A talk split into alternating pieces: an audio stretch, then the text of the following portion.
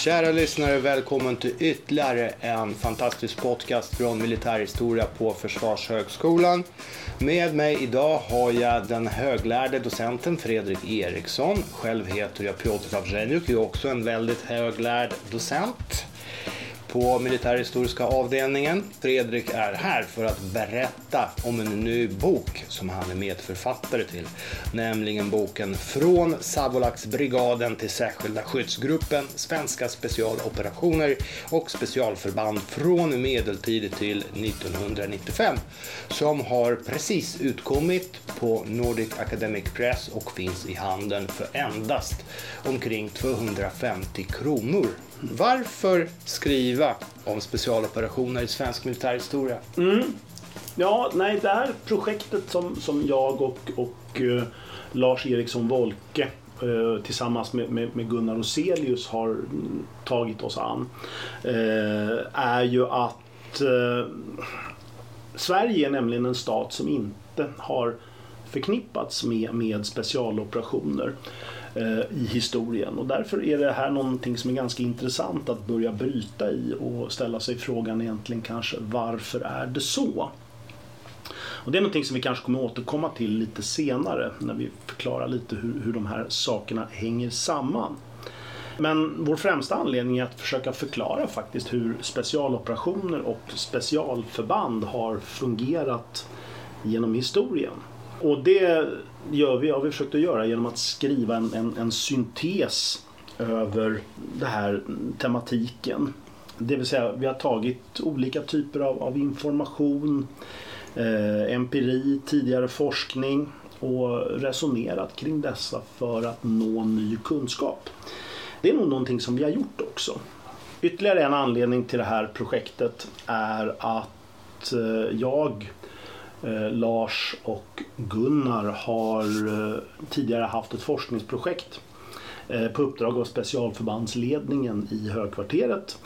Eh, och vårt uppdrag har varit att utforska de svenska specialförbandens historia under 1980 och 90-talen. Och lite framåt i tiden också. Eh, det här är ett hemligt projekt naturligtvis och den här boken är en, vad kan man säga, spin-off där vi har gått tillbaka i historien och arbetat med öppna källor och sträckt ut perspektiven. Eh, så den här boken innehåller lite olika delar. Kan du då för oss lyssnare förklara skillnaden mellan vad en specialoperation är och vad ett specialförband är? Det här är en ganska intressant fråga eftersom att eh, det är ett sammelsurium av olika definitioner i, i den här Eh, ja, samhällsvetenskapligt inriktade forskningen där man, där man ägnar sig åt att definiera saker in i minsta detalj och eh, på, ofta på ganska slutet sätt. Problemet det här med, med, med, att definiera vad en specialoperation är och vad, vad specialförband är eh, det är ju det att de är sammanblandade med varandra. Och ibland så är de, är de synonyma med varandra det vill säga att allting som specialförband gör är, blir en specialoperation. Vilket ju inte stämmer. Eh, och dessutom är det ju så att specialoperationer kan utföras av vanliga förband också. Eh, så att alltså, specialoperationer och specialförband behöver inte ha med varandra att göra. Och ett av syftena med den här boken har varit just att faktiskt förklara hur specialoperationer har fungerat. Och därför också ge information till, till svenska makthavare egentligen. För att, som hur man ska använda och fundera kring specialförband och specialoperationer. Sverige har ju sedan 1994 det som man kan kalla liksom moderna specialförband. Särskilda skyddsgruppen är, är det första som, som grundas 1994. Eh, och lite senare så tillkommer någonting som kallas för särskilda inhämtningsgruppen. Som har lite annan uppgift egentligen. Och på 2010-talet så slås de här ihop till det som idag är särskilda operationsgruppen. Och det här är egentligen klassiska eh, västerländska moderna specialförband eh, som ägnar sig liksom åt kvalificerad strid, särskild inhämtning, eh, militär utbildning och rådgivning och den typen av, av uppgifter.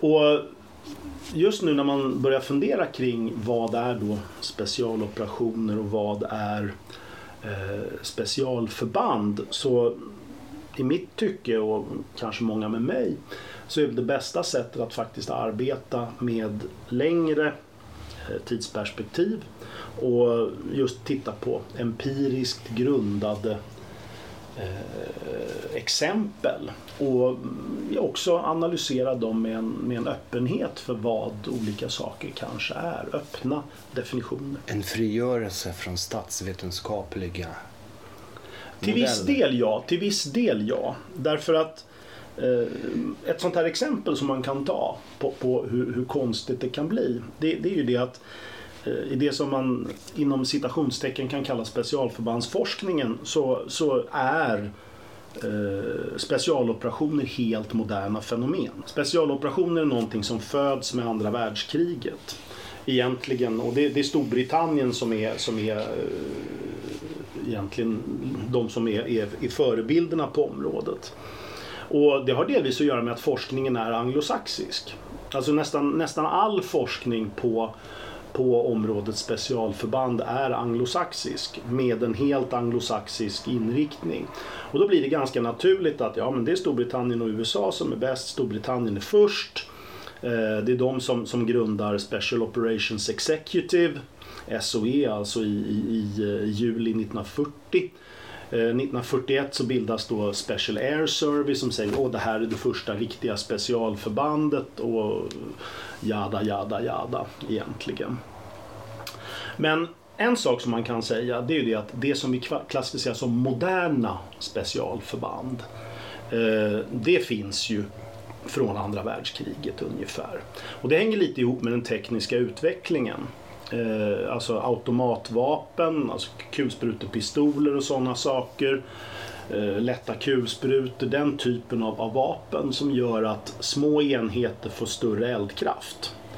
Moderna sprängämnen, det vill säga man behöver inte släpa med sig kruttunnor för att, för att förstöra någonting. Det gör det hela lite mer komplicerat. Det kan man fortfarande göra men, men det är lite mer komplicerat. Men det kommer också ubåtar, jeepar, fallskärmar som dyker upp liksom under mellankrigstiden. Modern radioutrustning vilket gör att du kan leda förband på avstånd men de kan också sända information hem. Det vill säga spaning och sådana här saker blir helt plötsligt väldigt, eller möjligt att utföra kan man säga.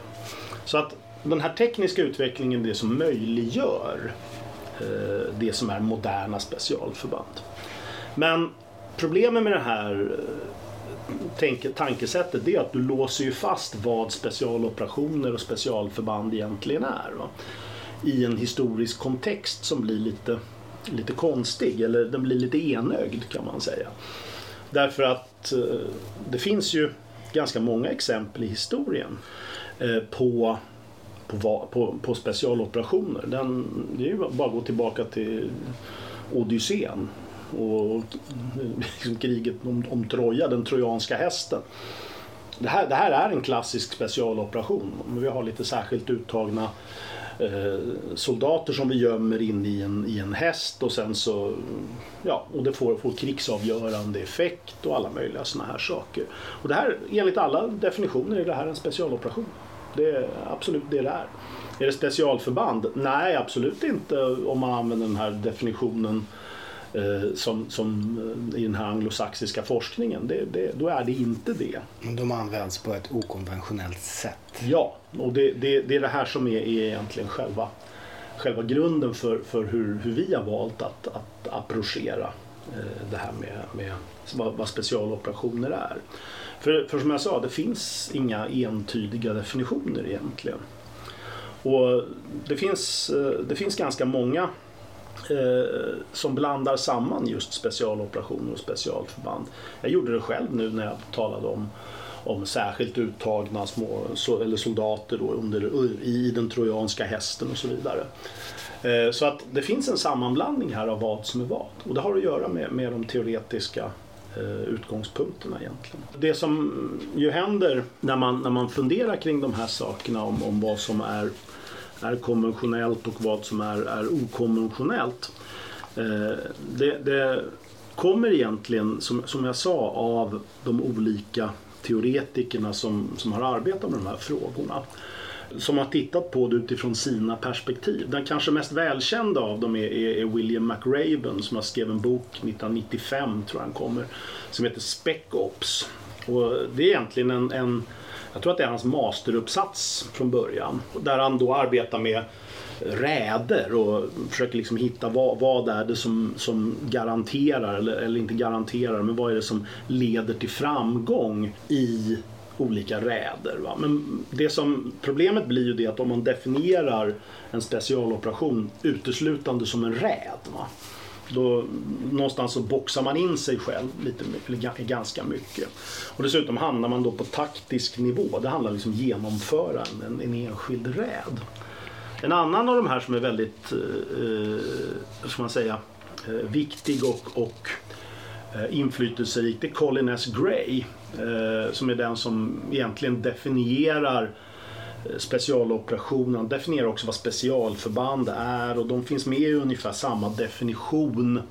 Och, och, och, Gray är den som har, vad kan man säga, ligger, till, ligger bakom, eller han har influerat, så ska jag säga Han har influerat NATOs definition. Eh, och NATOs definition har, har också influerat Eh, den svenska definitionen i vad specialoperationer är och vad specialförband är. Och båda de här arbetar med lite olika nivåer. Colin S. Gray pratar om den strategiska nivån i mycket högre utsträckning än vad William McRaven gör.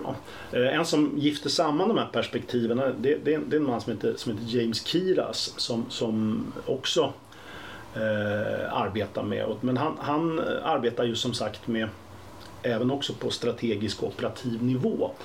För han, det han säger är ju att alla sådana här små räder och operationer och, och, och sådana här saker de måste ses i en, i en mycket större kontext.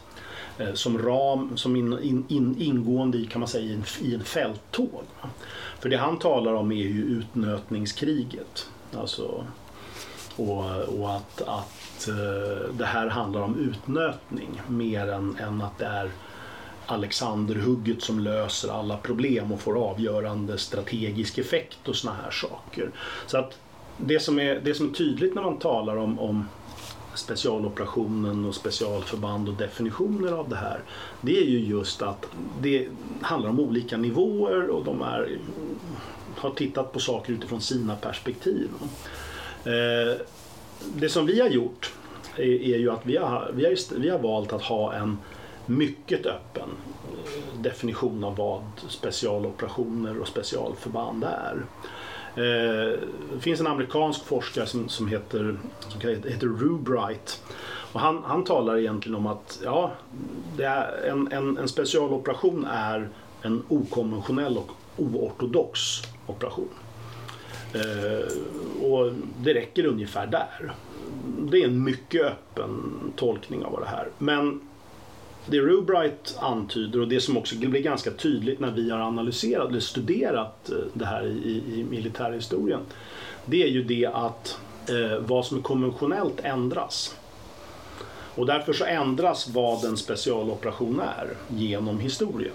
Det blir föränderligt och det, då, då talar vi just om att sådana här saker som under medeltiden är eh, högst okonventionellt, som artilleri.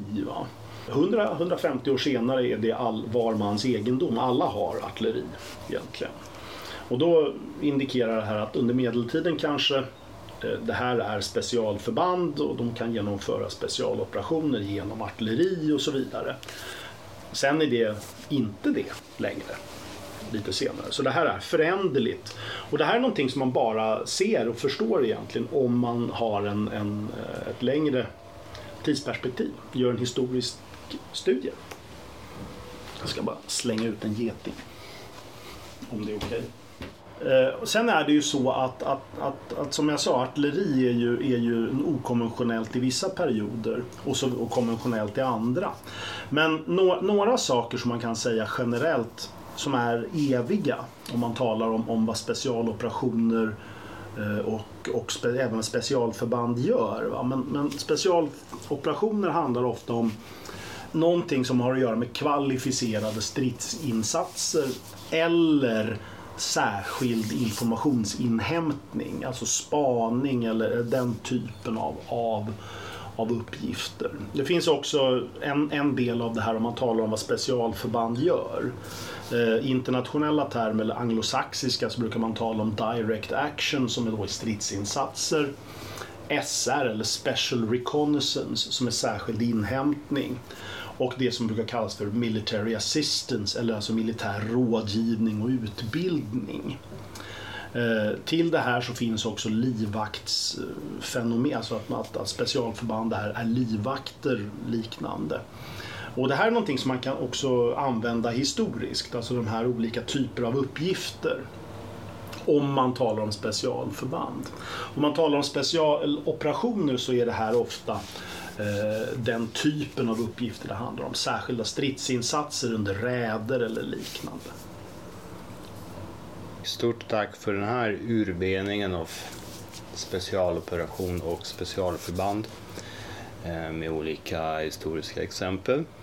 Eh, men låt oss då övergå, i och med att vi också pratar om en bok och inte om specialförband och specialoperationer i allmänhet. Eh, låt oss övergå till boken. Hur är boken upplagd? Ja, konstigt nog är den ju kronologisk så här som historiker tenderar. Det är som sig bör. som, som historiker brukar, brukar angripa problem. Men, men själva eh, grejen är ju, är ju att, att eh, vi har ju arbetat med eh, olika typer, som jag sa inledningsvis, det här är ju en syntes. Eh, och då blir det naturligt att man har en, en, en, ett kronologiskt upplägg över en lång period. När, som man då egentligen försöker angripa under olika perioder. Eh, men den följer egentligen den, den, den, svenska militärhistoriska utvecklingen från senmedeltiden och fram till 1995. Med internationella utvikningar också och även re referenser till, till eh, teoretiska eh, resonemang och dylikt. Eh, huvudförfattare till boken det är jag och det är Lars Eriksson Wolke. Gunnar Oselius har deltagit i vissa delar som rör eh, de senare avsnitten av 1980-talet främst. Ja, Lasse har skrivit de första kapitlen om den äldre tiden, eh, alltså fram till 1800-talets början.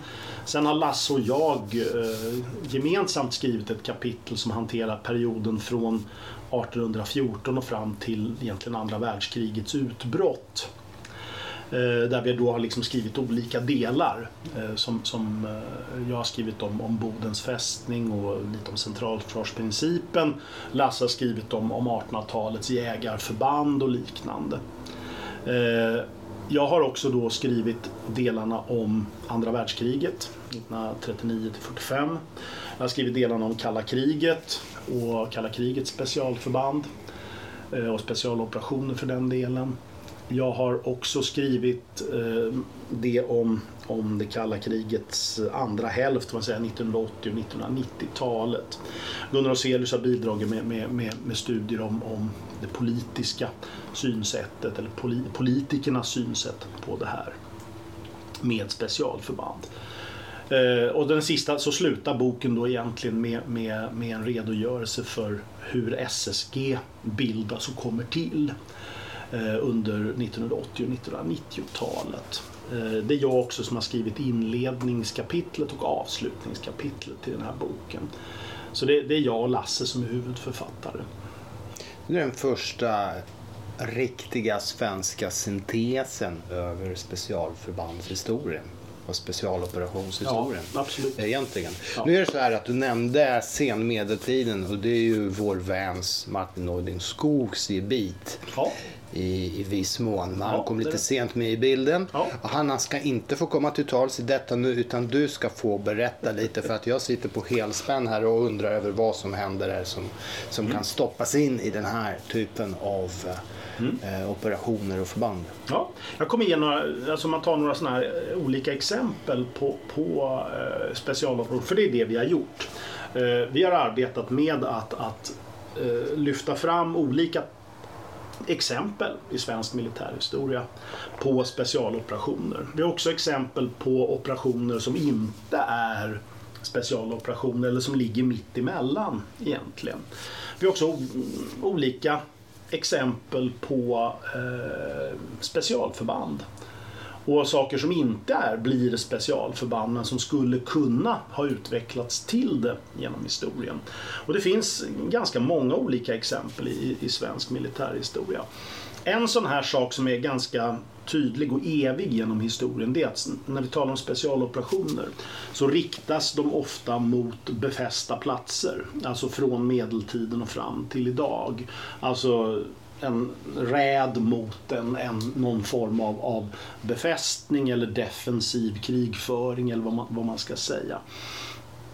Man behöver ju dock eh, separera mellan alltså vanlig överraskning, att man överraskar en, en fiende eh, okonventionellt agerande som innefattar överraskning. Alltså, all överraskning är inte specialoperationer men specialoperationer innefattar nästan alltid någon form av överraskning. Så att det, det, det är sådana där saker. Och tittar man just i, i medeltiden så är det ju intagandet av borgar. Det är de gångerna man oftast ser eh, specialoperationer. Eller att man försöker av, liksom ta livet av, av fiendens eh, befälhavare eller någonting sånt här. Där kan man se det.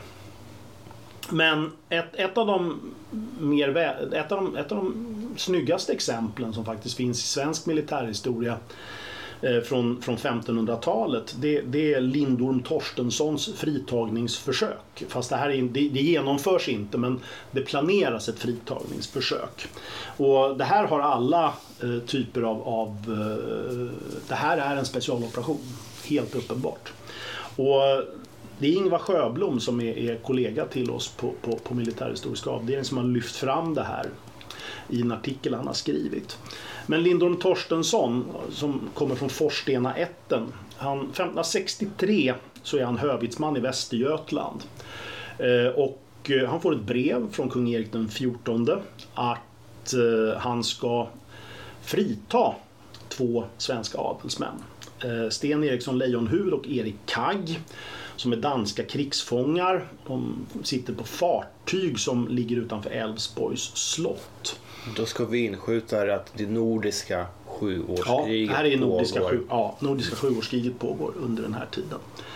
Och Läser man då det som står i Erik den XIVs brev till Lindorm Torstensson, ytterligare ett fantastiskt namn kan man ju notera. Alltså förnamnet Lindorm används alldeles för sällan eh, i mitt tycke.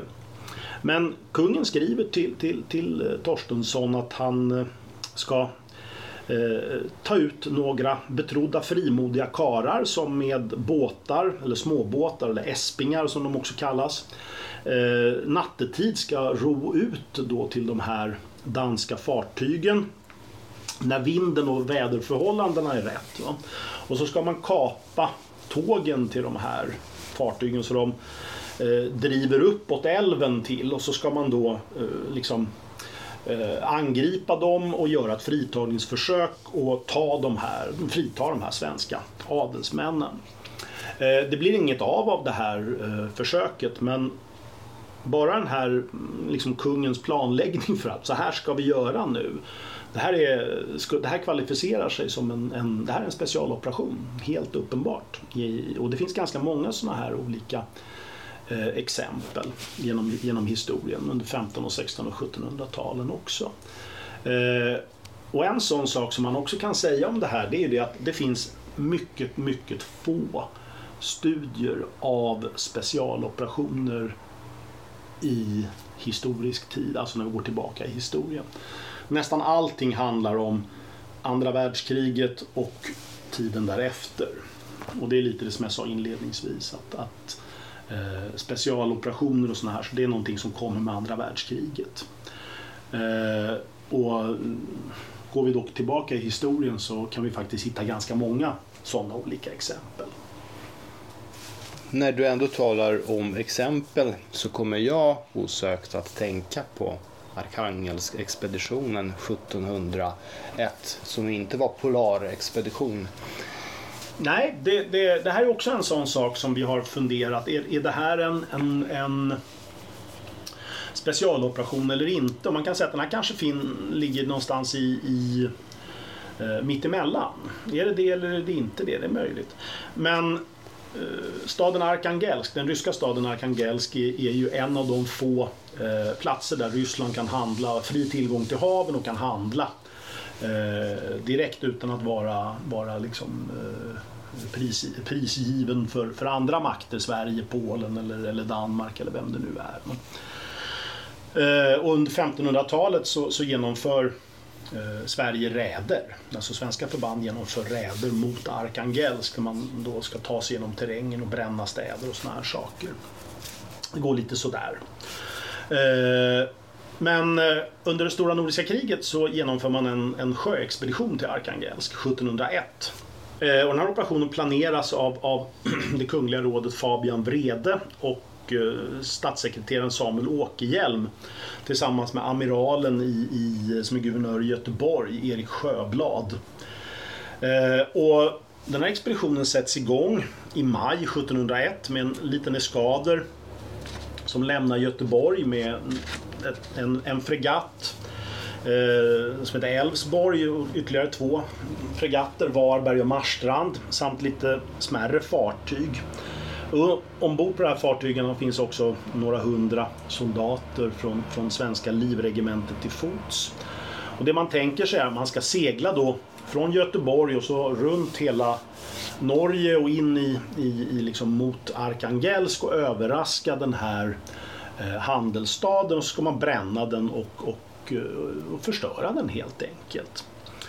Det tar en månad ungefär för fartygen att ta sig fram till Arkangelsk och man ankrar upp då utanför staden. Eh, man för under, vid det här tillfället engelsk flagg. Eh, men ryssarna verkar vara förberedda eftersom att nederländska handelsmän har, har varnat att det är en svensk eskader som, som seglar norröver. Så att det finns en, en ganska stark rysk garnison på plats, närmare, närmare 2000 man, många fler än de svenska eh, soldaterna som är ombord på de här fartygen. Men eh, man går ändå till anfall eh, och det går egentligen inte särskilt bra eh, för de här svenska soldaterna och fartygen utan man förlorar några mindre fartyg men man tar ändå några, några fångar innan man börjar eh, hemfärden egentligen. Man har även bränt eh, lite väderkvarnar och några by, större byar och saltbruk och lite såna här saker i de här, i de här områdena. Men, eh, men trots allt så, så kan man ju säga att finns det någonting som är okonventionellt i det här? Ja, till viss del. Det är någonting som ligger åtminstone i gränslandet till att vara en specialoperation. Att man använder marina stridskrafter för att föra sina förband ganska långt norrut. Det som man har gjort till lands förut med räder och liknande. Så att ja, det, fin det finns någonting som, som ligger i närheten av det här i alla fall. När vi ändå pratar om tidig modern tid då kommer jag att tänka på Savolaxbrigaden som skapas i slutet av 1700-talet och som vanligtvis eh, brukar tillskrivas en del, om inte okonventionella så och åtminstone irregulära drag. Kan absolut. du berätta mer? Mm, absolut. Eh, det här hänger ju egentligen samman med, med två Eh, Eh, förändringar. En, en strategisk förändring som kommer med, med stora nordiska kriget. Det vill säga att Ryssland når fram till Östersjön och även att eh, delar av, av Finland blir allt mer hotade. Det inre av Finland särskilt. Alltså områdena kring Savolax. Man behöver försvara de områdena. Därav Savolaxbrigaden. Det andra är en teknisk förändring eh, som uppträder under 1700-talet med eh, att Eh, Eh, räfflade musköter, alltså studsare och sånt som man kallar det, blir vanligt. Eh, vilket då möjliggör, alltså de har mycket högre eh, träffsäkerhet eh, och så vidare. Och det här innebär då att man börjar införa någonting som kallas för strid i spridd ordning. Och första gången när man ser det här uppträda i Sverige eh, är under Pommerska kriget på 1750-talet. Där man då träffar på preussar och slåss mot dem och man upprättar själv olika husarkårer och olika frikårer som slåss bakom fiendens linjer i spridd ordning och, och, och liknande. Och en av dem är, är Sprängtportens frikår. Och Sprängporten är han som ligger bakom Savolaxbrigaden som, som ju kommer, kommer till på 1770-talet. Savolaxbrigaden är egentligen en, den första moderna, inom citationstecken, brigaden som vi känner igen det.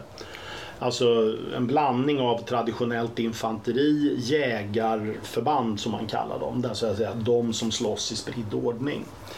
Eh, och också kavalleri, alltså lätta trupper till fots och till häst och ett eget artilleriförband i den här brigaden och så vidare. Sprängporten är också intressant eftersom han är en, han är en nydanare av, av, eh, av ganska stora mått. Han skapar en egen officersutbildning på Hapaniemi, eller den ligger först i Kuopio men från 1780 så ligger den på Hapaniemi. Och där man då utbildar officerare i att eh, slåss i, i spridd ordning. Och det man ska ha klart för sig är ju att det här kräver en annan typ av utbildning för soldater. Alltså de måste slåss själva, röra sig själva, inte bara på kommando. De måste skjuta själva och liksom strida. Och det här är ju under en tid när linjartaktiken är, är det som är, är det sättet man slåss på. Alltså packade infanteriklumpar egentligen. Som... Ja, maximera eldkraften. Precis. Man manövrera dig själv i fördelaktig Ja, och sen, så, och sen så skjuter man och laddar på kommandon egentligen. Och det kräver lite mindre av soldaten egentligen. En annan sak som också kommer med Savolaxbrigaden är, är ju karteringen av eh, de här områdena som man förväntar sig att slåss i under det sena 1700-talet. Man får också egna, eh, man skapar egna vapen, alltså studsare som används då i, i, i den här Savlaksbrigaden. Sen lämnar ju sprängporten där och, och Sverige och han kommer ju egentligen tjänstgöra, gå i rysk tjänst. Eh, och han betraktas ju då som, som förrädare i, av gustavianerna i, i Sverige. Eh, och har kanske en lite annan, annan roll i, i, i finsk historieskrivning. Men Savolaxbrigaden är ett, ett förband som ägnar sig åt irreguljär krigföring skulle man säga, eh, kanske idag. Och gör det också under finska kriget. Det finns ganska gott om exempel, jag, jag kan, kan nämna några sådana. Men en av de väldigt typiska specialoperationerna som faktiskt eh, utförs av eller planeras utföras av eh, Savolaxbrigaden är ju hur man ska eh, starta det som blir Gustav IIIs ryska krig. Eftersom kungen inte får själv starta anfallskrig så måste man se till att det finns en en, en, ett, en casus belli oh, egentligen en mot Ryssland. provokation? En enkel provokation. Det brukar kallas för Pumala-incidenten 1788. Och chefen för Savolaxbrigaden, överste Bernt Johan Hastfer, får i uppdrag av kungen att, att genomföra just den här provokationen. Det vill säga, det finns ett rykte, eller det finns ju en, en, en det där att man då skapar eh, eller gör, låter sy upp kosackuniformer egentligen och såna här så att svenska förband ska klä ut sig till ryska och så vidare. Men, men det verkar ju vara så att ett, ett ryskt förband faktiskt kommer över gränsen av misstag eh, innan så att det finns egentligen en casus belli redan. Men själva tanken att man ska då utrusta eh, svenska förband med, med rysk, ryska uniformer och liknande för att skapa den här den här provokationen. Det är ju ett välkänt fenomen egentligen. 1939 så har vi Gleiwitz-incidenten. I finska vinterkriget så har man det som kallas för skotten i Mainila, så att säga, där ryssarna då skjuter artilleri eh, på egna förband där man, man har liksom tagit sig in på finskt territorium och skjuter på ryska förband. Sådär. Så att det, här är, det här är välkänt fenomen och, och uppenbarligen så, så genomför även Sverige det. Så det här är en typisk specialoperation under finska kriget så genomför eh, Saulaksbrigaden eh, en typ av strid som sen kommer att eh, karaktärisera strid i väglöst land. Va? Vi ser det här under, under finska vinterkriget med det som kallas för måttig taktik. Det är ungefär samma sätt som Savolaxbrigaden slåss på. Och det var det här också på samma sätt som man planerade att försvara övre Norrland i Sverige. Det, det, det är terrängen och infrastrukturen som, som, som ger det här. Men under 1808-1809 års krig så, så genomförs flera olika typer av alltså operationer som man skulle kalla specialoperationer idag egentligen. Eh, och strid bakom fiendens linjer och räder och såna här saker. En sån är, sker i liksom november 1808. Den brukar kallas för månskensräden i, eh, i litteraturen. Och det här är general Sandels som är då chef för Savolaxbrigaden. Och Sandels det är ju han som har gjorts odödlig genom Runebergs eh, skrifter egentligen och segraren vid Virta bro och sådana här. Finns även som ölmärke. Ja, absolut. Som, finns som ett finlandssvenskt ölmärke, Sandels. Det, absolut. Det, det, men alla de här personerna som finns, finns i, i Savolaxbrigaden finns ju också med i Runebergs eh, texter egentligen om, om, om finska kriget. Men Sandels beordrar majoren Dunker, Sakris Dunker vid, vid Savolaxbrigaden, att han ska med eh, ett förband som består då av, av vanliga infanterister, eh, Savolaxjägare och, och, även ett antal uppbådade bönder, eller bönder som har gjort uppror gentemot ryssarna, ska anfalla det ryska generalitetet, alltså general, generalerna som, som då finns på Fredriksdals gård i Idensalmi. Så man ska ta sig genom terrängen under natten och anfalla här. Syftet är väl egentligen kanske inte att försöka nå fram hela vägen men man, man, man vill störa fienden så att de inte ska kunna liksom planera sina egna, sina egna operationer. Och det här är ganska klassiskt för det är precis det som de här räderna under andra världskriget har syftat till. Och det här illustrerar ju då att det här är inte alls något andra världskrigsfenomen, bara räder bakom fiendens linjer för att störa, utan här är det helt uppenbart att man gör det 1808-1809 års krig.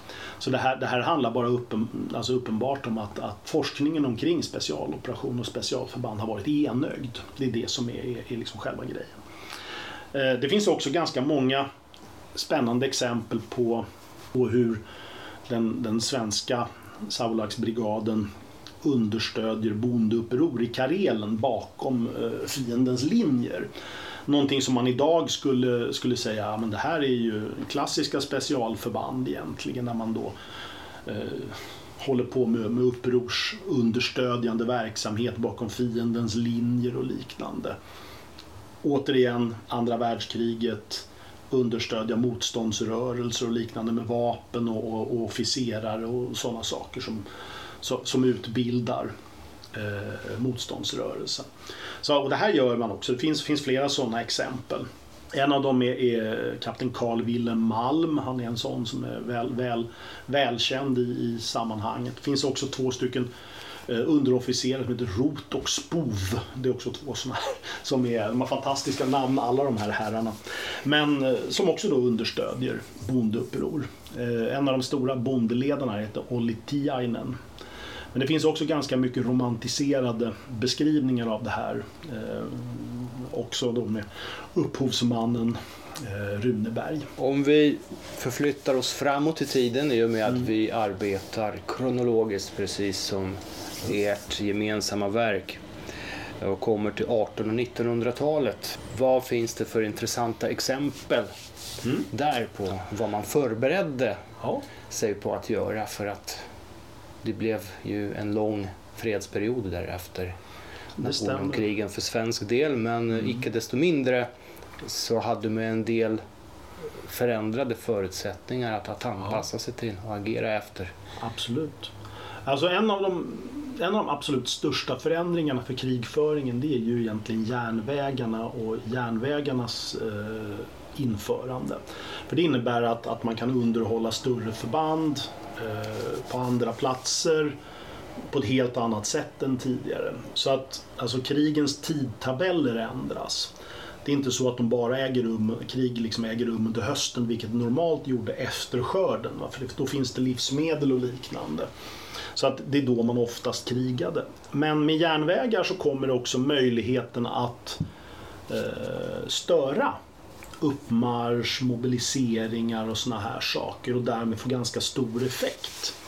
Genom att liksom genomföra attentat och, och, och sabotage mot järnvägar. Men i det svenska sammanhanget så är det ju så att med järnvägarna så uppkommer också övre Norrland som ett eh, stridsområde. Alltså ett strategiskt viktigt område, vilket det inte har varit tidigare. Det har bara varit liksom en ödemark egentligen. Eh, och det här inleder då att man bygger Bodens fästning eh, omkring sekelskiftet 1900. Men med det här så kommer också föreställningarna om det strategiska överfallet. Eh, som vi har talat om i en tidigare podd, om man tänker om det strategiska överfallet på 1980-talet. Ungefär samma företeelser finns eh, i det tidiga 1900-talet. Alltså föreställningen om ett ryskt strategiskt anfall som direkt, direkt riktas mot exempelvis Bodens fästning. Han som är kommendant i Bodens fästning på 1910-talet inte Lars Tingsten. Han kommer senare vara chef för generalstaben, en av de viktigare aktörerna i, i, i svensk eh, svenskt militärt, ja, svensk militär och generalstab och svenskt militärt tänkande under 1910 och 20-talet. Men 1913 så genomför man en övning som brukar kallas liksom den eh, strategiska överfallet mot Bodens fästning. Den är designad egentligen för att den ska lyckas. Det, här. det är en överste som heter Bror Munk eh, som då anfaller. Man rider från ryska eh, gränsen med kavalleriförband och har med sig även skidlöpare. Och man lyckas då komma in i Bodens fästning eftersom det här alla befästningsverken är ju, inte, är ju inte bemannade och liknande så man tar sig in i Bodens fästning, skär av telegraflinjerna och får Lars Tingsten att ge sig egentligen ganska fort. Och det här är då egentligen bakgrunden till skapandet av skidlöparbataljonen i, vid I19 eller vid Norrbottens regemente. Och det här kommer senare bli Eh, det som är arméns jägarskola i Kiruna. Så det här, här skapas då egentligen det som kommer att vara andra världskrigets och kalla krigets specialförband, det vill säga svenska jägarförband av olika slag. Egentligen. Men de, man planerar också ganska många olika spännande specialoperationer under den här tiden som också då är relaterade till, till Boden just och övre Norrland. Och samtidigt som man bygger ut järnvägar i Sverige så bygger man, byggs ju även de finska järnvägarna ut. Bland annat då mot den svenska gränsen. Och det man försöker tänka sig att göra är då att hur ska man då störa en potentiell rysk uppmarsch i de här områdena. Och man gör egentligen ett flertal olika planläggningar. En av dem heter Företaget mot X som det kallas. Och X är egentligen en järnvägsbro eh, som går alltså vid Peronjoki i Finland. Fem kilometer nordöst Kaleby, tidigare då gamla Kaleby eh, i, i mellersta Österbotten. Och själva planen den utarbetas av en kapten Ludvig Falkman vid generalstabens utrikesavdelning. Och den här planen eh, ska sättas igång egentligen innan kriget har brutit ut. Eh, men när det är, eh, eller snarare så här uttrycker man det, när de politiska förhållandena giva vid handen att krig med Ryssland är nära förestående. Det vill säga innan det har utbrutit. Eh, men innan, inom 12 timmar efter att order har utfärdats så ska två torpedkryssare, det är alltså föregångare till jagare kan man egentligen säga. De ska lämna Stockholms örlogsstation och gå norrut och i Obbola utanför Umeå så ska de plocka upp då landstigningspråmar, en avdelning ingenjörssoldater, sprängämnen och ett förstärkt kompani från Västernorrlands regemente Nej, Västerbottens regemente, förlåt. Västerbottens regemente. Och förbanden är utrustade med cyklar och som då ska röra sig snabbt inåt land och så ska man då spränga de här järnvägsbroarna. Och planerna här är, är godkända av generalstabschefen Knut Bildt och chefen för kusteskaden då viceamiralen Dyrssen. Och det är de som då egentligen fattar beslut om att det här kan man sätta igång. För man behöver då inte egentligen fråga regeringen eh, utan det här är någonting som generalstaben själv kan besluta om att sätta igång då om kriget är nära förestående. Och det finns också flera andra sådana här exempel på det här. För i, i Boden så finns det en, en, en fortifikationsbefälhavare som heter Ludvig eh, af Petersens. Och eh, han har också en, en, en fortifikationsofficer som heter, med sig som heter Fogman. Och de rekognoserar norra Finland åren 1913, ja egentligen sommar och vinter 1913 och reser i civila kläder från Haparanda till Uleåborg med järnväg och sen som med hästskjuts och sen så åker man ångbåt i det inre av Finland och, och studerar och mäter och räknar på allting. Så man räknar antal fartyg som finns och vedupplag då för, för järnvägar och järnvägarnas sträckning och broars kapacitet och alla sådana saker. Så man går och mäter exakt hur mycket man kommer behöva använda för att spränga sådana här broar och hur man då ska förstöra dem. Eh, så i juni 1913 så finns det planer färdiga för hur man ska sabotera järnvägsbroarna över Io älv och vid Hivala och bron över Kemi älv vid Kemi. Och eh, här är det då skidlöparbataljonen som ska, om det är vinter, då skida över gränsen och förstöra broarna. Och I den här bataljonen så finns det då finskspråkig personal så man, kan liksom, man ska kunna röra sig inkognito egentligen är tanken. Problemet är att eh, det behövs ganska mycket sprängämnen för att göra det här. Så att man planerar att gömma sprängämnen i hermetiskt förslutna zinklådor redan innan kriget har börjat. Så man ska liksom ta sig in på finskt territorium, gömma sprängämnen där om man nu behöver spränga broarna. Eh, så att det finns ganska många olika sådana här saker. På sommaren så planerar man att de här skidlöparsoldaterna ska innästla med motorbåt. Så man ska liksom ta sig med motorbåt längs kusten och så ska man ta sig in och så ska man då släppa av de här förbanden. Eh, man har också planer på att upprätta en ö i Haparanda skärgård. Eller inte upprätta en ö, man ska ta en ö som en operationsbas. Eh, och då, där ska man också lägga upp eh, ett upplag med sprängämnen och liknande. Och det här är också planer som godkänns på högsta nivå eh, av cheferna för generalstaben och kustflottan. Och de kan genomföras egentligen eh, innan kriget har utbrutit. Och syftet är just att spränga broar för att fördröja eh, ett potentiellt ryskt anfall mot Sverige som man tänker sig. Du nämnde cyklar som de skulle ha med sig för att framrycka med minst den dubbla hastigheten mm. mot den vanliga. Så cyklar som game changer i, i detta sammanhang? Ja, det, det är sällan vi ser liksom cyklar som high-tech. Det, det, men i det här sammanhanget är det det. Vid förra sekelskiftet? Ja, det, då är det inte såna här uh, cyklar med ett gigantiskt framhjul och litet bakhjul. Utan det här är, det här är um, cyklar som vi känner igen dem idag också. Eh, att ja, det här är, är high-tech under den här perioden. Och det kan man se därför att det är ganska många olika förband, särskilt Tyskland använder cyklar som tyska specialförband egentligen. Och man, har, man har bland annat tyska förband med cyklar som står beredda vid, vid den belgiska gränsen för att man så fort kriget bryter ut så ska de cykla iväg för att ta järnvägsbroar som man måste ha intakta för att man ska kunna liksom angripa Belgien. Eh, 1917 så genomförs också ett anfall mot Dagö och Ösel, eller främst Ösel egentligen, Operation Albion.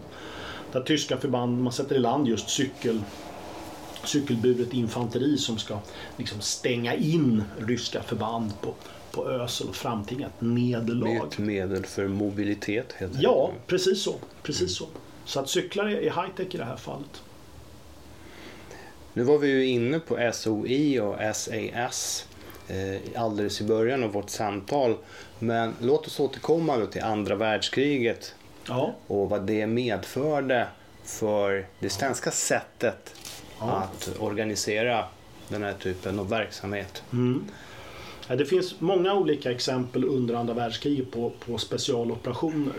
Vi har ju exempelvis hela C-byrån och, och den svenska underrättelsetjänsten och det finns massor med sådana exempel. Eh, det finns också någonting som kallas för, eller som är 1942 års fria kriget-organisation.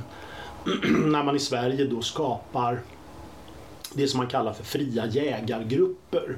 Och det här är egentligen helt inspirerat av partisankrigföringen eh, under andra världskriget. Så från 1942 så skapar man det som är fria jägargrupper som ska utbildas och specialutrustas. Eh, de ska också då eh, egentligen genomföra sabotage främst på andra sidan gränsen i Norge men även i Finland om man nu skulle hamna i krig med Tyskland, för Finland var ju allierad med Tyskland. Eh, och under kriget så utbildas närmare 9000 soldater för den här organisationen. Jag har för mig att det är 77 stycken plutoner som utbildas eh, vid olika regementen egentligen. Och det här är klassiska specialförband av andra världskrigssnitt. Va? Men man definierar också väldigt viktiga mål Eh, i Norge. Särskilt i Norge gör man det. Och det, har, det, är lite samma sak som när man talar om de finska järnvägsbroarna på 1910-talet. Det är det att om Tyskland nu ska angripa Sverige så finns det ett antal mycket viktiga terrängavsnitt och det finns tyska staber på olika platser och upplag och järnvägsbroar som man kan förstöra och därmed fördröja och försvåra ett tyskt anfall in. Och det är det här som blir uppgiften för de här eh, jägarförbanden egentligen. Eh, sen utbildas det också det som är jägarförband inom, inom hemvärnet som liksom ska störa tyskarna när man kommer in innanför Sverige. En annan uppgift som de har är att understödja den norska motståndsrörelsen med vapen. Så de ska liksom ha med sig vapen in i Norge så man kan liksom få igång ett folkligt uppror i Norge. och såna här saker. Och det finns ganska många eh, grejer i det här som är mycket intressanta eh, specialoperationer egentligen. Och i det här finns också relationerna till den norska motståndsrörelsen särskilt med norska polistrupper, utbildning av, av eh, norska eh, sabotörer, norska egentligen sabotageförband som verkar från svensk jord och så vidare. Det finns massor med specialoperationer under, under andra världskriget. Och en del av dessa eh, kan ni faktiskt njuta av, åtminstone historien om dessa kan ni njuta av genom att lyssna på vårt podcastavsnitt om svenska, om arméns jägarförband. Ja, absolut. Som publicerades för två år sedan drygt. Ja, ja. Där finns det en diskussion om 1942 års jägarorganisation och utan, kriget. Utan att ja. vi dröjer oss allt för mycket ja, vid detta precis. just nu när, vi, när du presenterar boken. Så ja. låt oss då glida vidare och så glider vi in här på en tvål in i kalla kriget. Andra världskriget är slut. Eh, under några sådana här saker som man kan, alltså det som ska, system som skapas under, under andra världskriget blir det som man också för vidare under kalla kriget. Va? Och talar vi om, om jägarförband så har ju de uppgiften att slåss bakom fiendens linjer och ganska långt bakom fiendens linjer. Och det här fortsätter under, under kalla kriget med, med arméns jägarförband och det har vi ju talat om tidigare. Eh, det som också tillkommer är ju som sagt fallskärmsjägare, kustjägare och andra typer av förband som kommer med den tekniska utvecklingen efter, efter andra världskrig, under och efter andra världskriget. Eh, och det här har vi redan som sagt talat om. Men det här är specialförband eh, i sin samtid egentligen. Och man utför också, eller planerar att utföra, operationer som är, är specialoperationer på alla, på alla sätt och vis. Eh, några som man, saker som man kan nämna specifikt är väl kanske flygvapnets spaningsuppdrag i, under de första åren av kalla kriget som är mycket spännande specialoperationer. Eftersom att eh, när man gör då flygfotografering över bland annat eh, Dagö och Ösel men också i Kandalaksja i norra, i norra Ryssland. Där man då genomför en spaningsflygning som går från Luleå-trakten över Finland och in för att spana över Ryssland. Så att det här är alltså, vad ska man säga, eh, flygvapnets specialoperationer som genomförs. Och det finns mängder med sådana såna exempel på, på detta. Eh, där man också kan nämna sådana här saker som DC-3 som signalspanar och liknande. Det finns ganska många olika okonventionella uppgifter som den svenska krigsmakten har utfört under, under kalla kriget. Och i det här så ligger ju också det som, det som vi har talat om när det gäller eh, oron från det överraskande angreppet under kalla kriget. Va? Att med spetsnaz och alla såna här saker så, så under 1970 och 80-talen så uppkommer nya behov va? Av, av säkerhet. Och det här är en sån sak som, som vi inte hade kommit fram till om vi nu bara hade tittat på de här anglosaxiska exemplen. För att de här anglosaxiska exemplen på vad specialoperationer och specialförband är, är det är stormaktens sätt att se på det. Det är stormakts eh, specialoperationer. Och, eh, och det som händer här är ju att en småstat, en defensiv småstat, kommer vara den som utsätts för specialoperationer. Och är det då så att, en, eh, att motverka specialoperationer kan i sig vara en specialoperation. Och det gör man då med egna specialförband. Så att upprinnelsen till eh, Svenska särskilda operationsgruppen, SSG, som bildas, den kommer just ur 1980-talets hot med ubåtskränkningar, spetsnaz och alla sådana här saker. Och just då att slåss mot eh, sovjetiska specialförband. Så det här är alltså småstatens eh, sätt att, att angripa problematiken. Och det är någonting som man inte hade sett om man inte hade studerat svenskt källmaterial i ett längre perspektiv.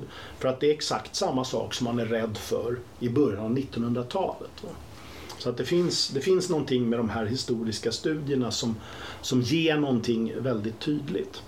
Och i den här boken så finns det ju då en beskrivning av hur SSG grundas Eh, och arbetas med, med eh, i försvarsstaben med överbefälhavare Bengt Gustafsson och, och, och, och liknande. Eh, men också SSGs grundare Dag Ernholt och, och, andra som har berättat om, om hur man, man gick tillväga för att göra det här. Och det finns ganska mycket sådana såna spännande historier i detta. Tack så mycket Fredrik för ytterligare en skarp insats. Jag pratade alltså med den höglärde docenten Fredrik Eriksson, en av författarna till boken Från Savolaxbrigaden till särskilda skyddsgruppen. Svenska specialoperationer och specialförband från medeltid till 1995. Som i detta nu har kommit ut på Nordic Academic Press. Så kasta vad ni har för händerna. Lyssna inte på slutet av podcasten och spring till närmaste bokhandel och inhandla boken. Alternativt beställ på internet innan de tar slut. Vi tackar för oss för denna gång. Eh, ja, det gör vi. Det gör vi och möts i en inte alltför avlägsen framtid. Adjö! Hej då.